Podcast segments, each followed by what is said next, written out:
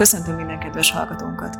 Mai adásunk vendége Kuti Bálint, biztonságpolitikai szakértő és hadtörténész. Köszönöm, hogy eljöttél. Szép napot kívánok, köszönöm szépen a lehetőséget.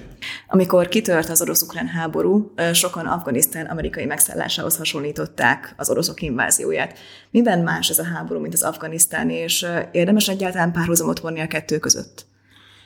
Kicsit túlzásnak érzem ezt a párhuzamot, ugyanis Afganisztán esetében egy harmadik világbeli országról volt szó, míg Ukrajna egyetemi egy európai ország, hogy kevesen tudják, hogy a hivatalos földrajzi határa Európának, az európai kontinensnek az az Urál. Úgyhogy amikor kilencvenkettőben jártam először a Kárpátalján, akkor ott mutatták a helyek, hogy ez itt Európa földrajzi középpontja. Ebből kifolyólag az egész háború teljesen más jelleget ölt, és teljesen más is a hatása, mint, mint az afganisztáni háborúnak volt. Ukrajnában kitört konfliktus gyakorlatilag egyértelműen Európa, mondjuk egy határvidékén játszódik, vagy zajlódik, és ebből kifolyólag teljesen másképp érinti a vezetőket, mint, mint az afganisztáni konfliktus. Annyit érdemes elmondani egyébként, hogy a, az orosz, illetve az korábbian a szovjet vezetés azt a módszert, amit Ukrajnába próbáltak megvalósítani, gépjárműszopokkal igyekeznek megfélemlíteni a lakosságot, illetve a, a félig meddig elidegenedett vezetést próbálják leváltani, ezt több helyen eljátszották. ötvenháromban például, amikor Berlinben kirobant egy munkásfelkelés, akkor nem kellett katonai erőszakot alkalmazni, elég volt a haditechnika felvonultatása. Ugyanez volt az, ez a helyzet ötvenhatban Poznanban, de ötvenhatban Budapesten már nem jött be. Tehát amivel próbálkoztak először, az gyakorlatilag egy bevált forgatókönyvnek az első lépése volt.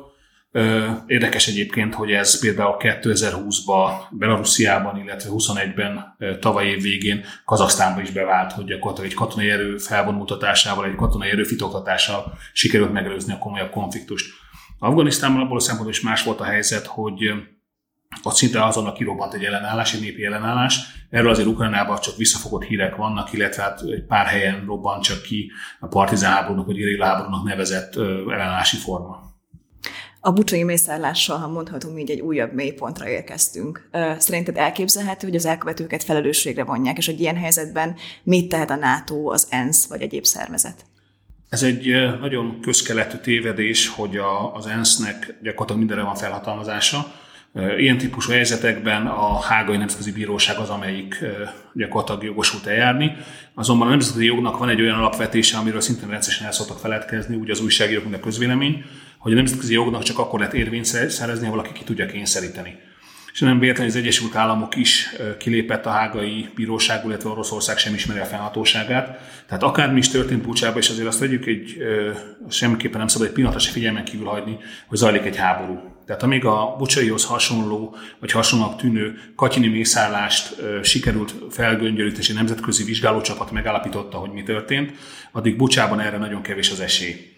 E, nyilvánvaló az, hogy például az összekötözött kezű áldozatok, akiket egy önkormányzati épület mögött találtak meg kivégezve, valamilyen szintű megtorlás áldozatai voltak, azonban e, korai lenne még egyértelműen kijelenteni, hogy ki és mi a felelős érte. Sajnos egy reguláris hadsereg, egy, egy fel, partizán mozgalom ellen, egy gerilla felkelés ellen nem nagyon tud másképp működni, mint túlzott erőszakkal a civilekkel szemben, hiszen a gerillák a civilek közé bújnak el. És ennek köszönhetően ugyan háborús bűnnek minősül civilek kivégzése, de ugyanúgy háborús bűnnek minősül civilként katonákra támadni. Tehát szinte bizonyos, hogy az oroszok disznóságokat követtek el Bucsában, és az is biztos, hogy civilek haltak meg, hogy ez pontosan egy mészárlás, egy megfélemlítő jellegű megtizedelés vagy kivégésnek az áldozatai voltak, vagy egy háborús cselekménynek, mondjuk egy bombázásnak, vagy egy tüzérségi tűznek, azt sem innen nem lehet megállapítani. Még nagyon fontos hozzátenni, hogy nagyon sokan a tömegsírokra hivatkoznak, sajnos a háborúban nagyon sok a halálos áldozat, és ennek következtében őket a legegyszerűbben és a járványügyi szempontokat figyelembe véve a legkönnyebben egy tömegsírba lehet eltemetni. A napokban Nancy Pelosi Ukrajnába látogatott, és találkozott Zelenszky ukrán elnökkel, és azt mondta a találkozó során, hogy Amerika támogatja Ukrajnát. Elképzel, elképzelhető, hogy az u es á katonailag is támogassa Ukrajnát, és akár csapatokat is vezényeljen oda? De nagyon fogós kérdés, ugyanis, hogy mi számít támogatásnak, az különösen egy ilyen feszült konfliktusos helyzetben azt nagyon nehéz meghatározni.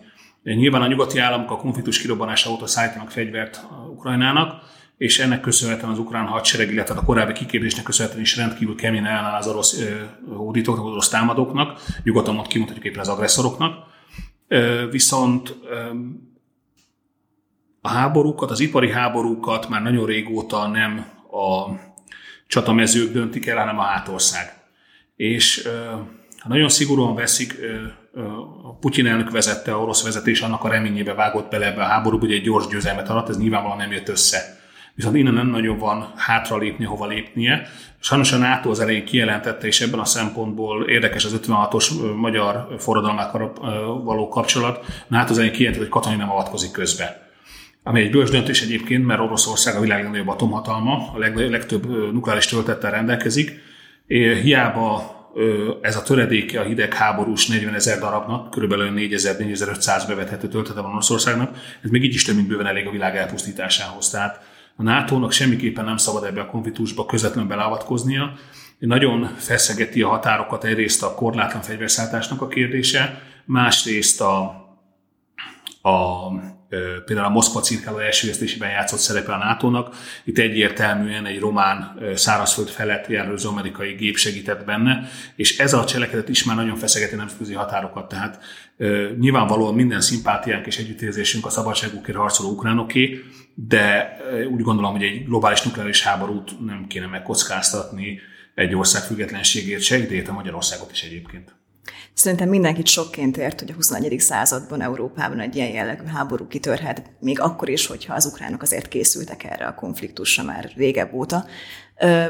Szerinted mennyire volt megfontolt lépés ez a háború, vagy Vladimir Putyin részéről? Mert is sok narratíva van. Ahogy kivettem a szavaidból, blitzkrieget szeretett volna Putyin, csak elszámolta magát. De vannak azok, akik azt mondják, hogy ennél ez, ez, tovább mutató, ez tovább mutat ennél, és Putyin csak azt a látszatot akarta kelteni, hogy ő villámháborút akar, és közben meg sokkal hosszabb távú tervei vannak. Ez egyébként, hogyha mennyire kivitelezhető, mennyire lenne kivitelezhető az oroszok részre egy hosszabb háború?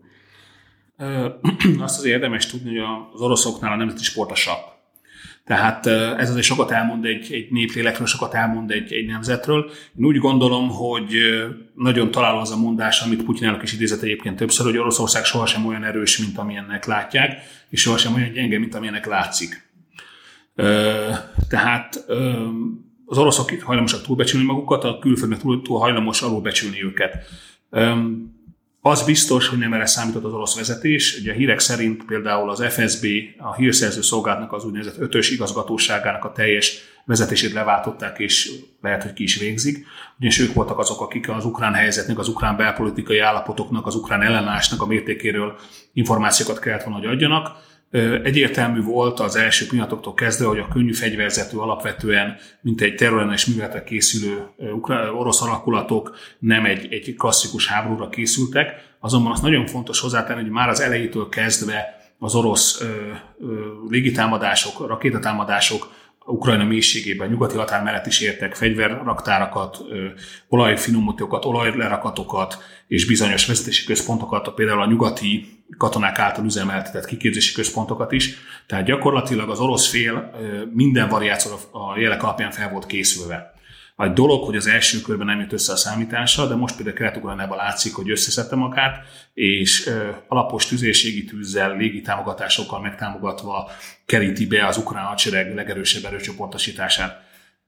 Putyin elnöknek erre azért is jó, ala, jó, jó hogy mondjam, azért is kötelessége vagy, vagy jól felfogott érdeke volt erre készülni, ugyanis egy esetleges veszteség nem csak a pozíciót ingathatja meg, hanem akár a leváltáshoz vagy a bukásához is vezethet. Tehát én úgy gondolom, hogy azok a nyugati elemzők, akik azt mondják, hogy ezt az orosz vezetés nem gondolta végig, azok tévednek, végig gondolták, szinte minden esetőségre felkészültek, de nem erre számítottak. A legfrissebb hírek Mariupolról szólnak. Mi történik pontosan ott? Vannak, akik egyenesen azt állítják, hogy az ukránokat koncentrációs táborba zárják. Ezek a kifejezések ezek nagyon jól illeszkednek a háborús narratívába, és gyakorlatilag tudomásul kell vennünk, hogy az ukrán nép és az ukrán kormány a túlélésért harcol. Ebből kifolyólag semmilyen olyan kritika, ami bizonyos túlzó viselkedését például Zelenszky elnöknek, vagy a, éppen a magyar ukrán nagykövetnek illet, éri, az nem igazán helyén való, de függetlenül nincs elfelejtve. Ez a hasonlat is durva és túlzó hasonlat, de egy ilyen helyzetben úgy gondolom, hogy megengedhető. A Mariupol egy jelentős kikötőváros, ráadásul a Donbasz és Luhanszki úgynevezett népköztársaságok és a korábban elfoglalt Krím félsziget között helyezkedik el. Ebből kifolyólag rendkívül fontos a szerepe. Nagyon fontos a Mariupolról tudni, hogy a lakosságnak egy, egy közel nyolcvanöt százaléka orosz etnikumú és orosz anyanyelvű is. Tehát ott Ukrajna igazából a pár tizenöt százaléknyi ukrán képében jelenik meg, és ez a város már kétezer-tizennégyben is kis hián a felkelő kezére került, pontosan a, a, azóta is ott állomásozó Azov ezred volt az, amelyik megakadályozta, akkor még csak zászlóhaj, amely meg megakadályozta azt, hogy itt a felkelők, az orosz párti felkelők az uramóba kerítsék ezt a több százezeres várost. És Mariupolnál látszott az, hogy az oroszok egyrészt próbálták Kijev és környékén, Harkov környékén a lakosság támogatását megnyerve elfoglalni ezeket az óriási nagyvárosokat, Kijev négy milliós, Harkov is, ha jól emlékszem, másfél milliós.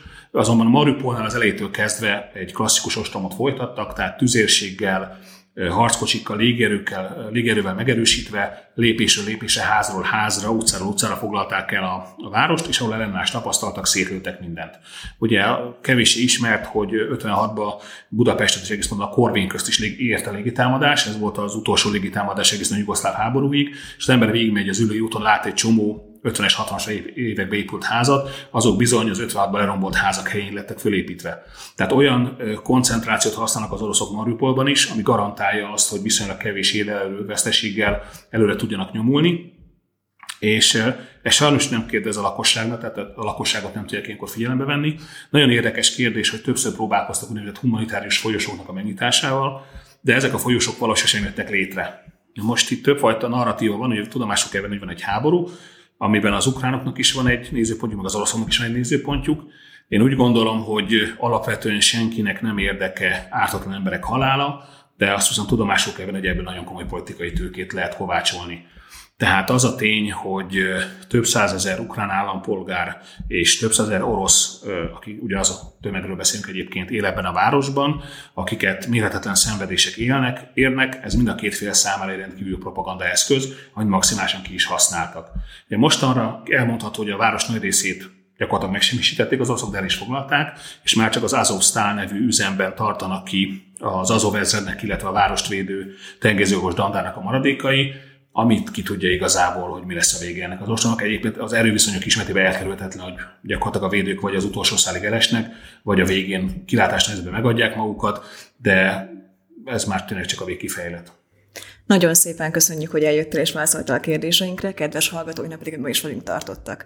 Továbbra is kövessétek a Reaktor Facebook oldalát, podcastjainket meghallgathatjátok YouTube-on, Spotify-on és Apple Podcast-en. Sziasztok!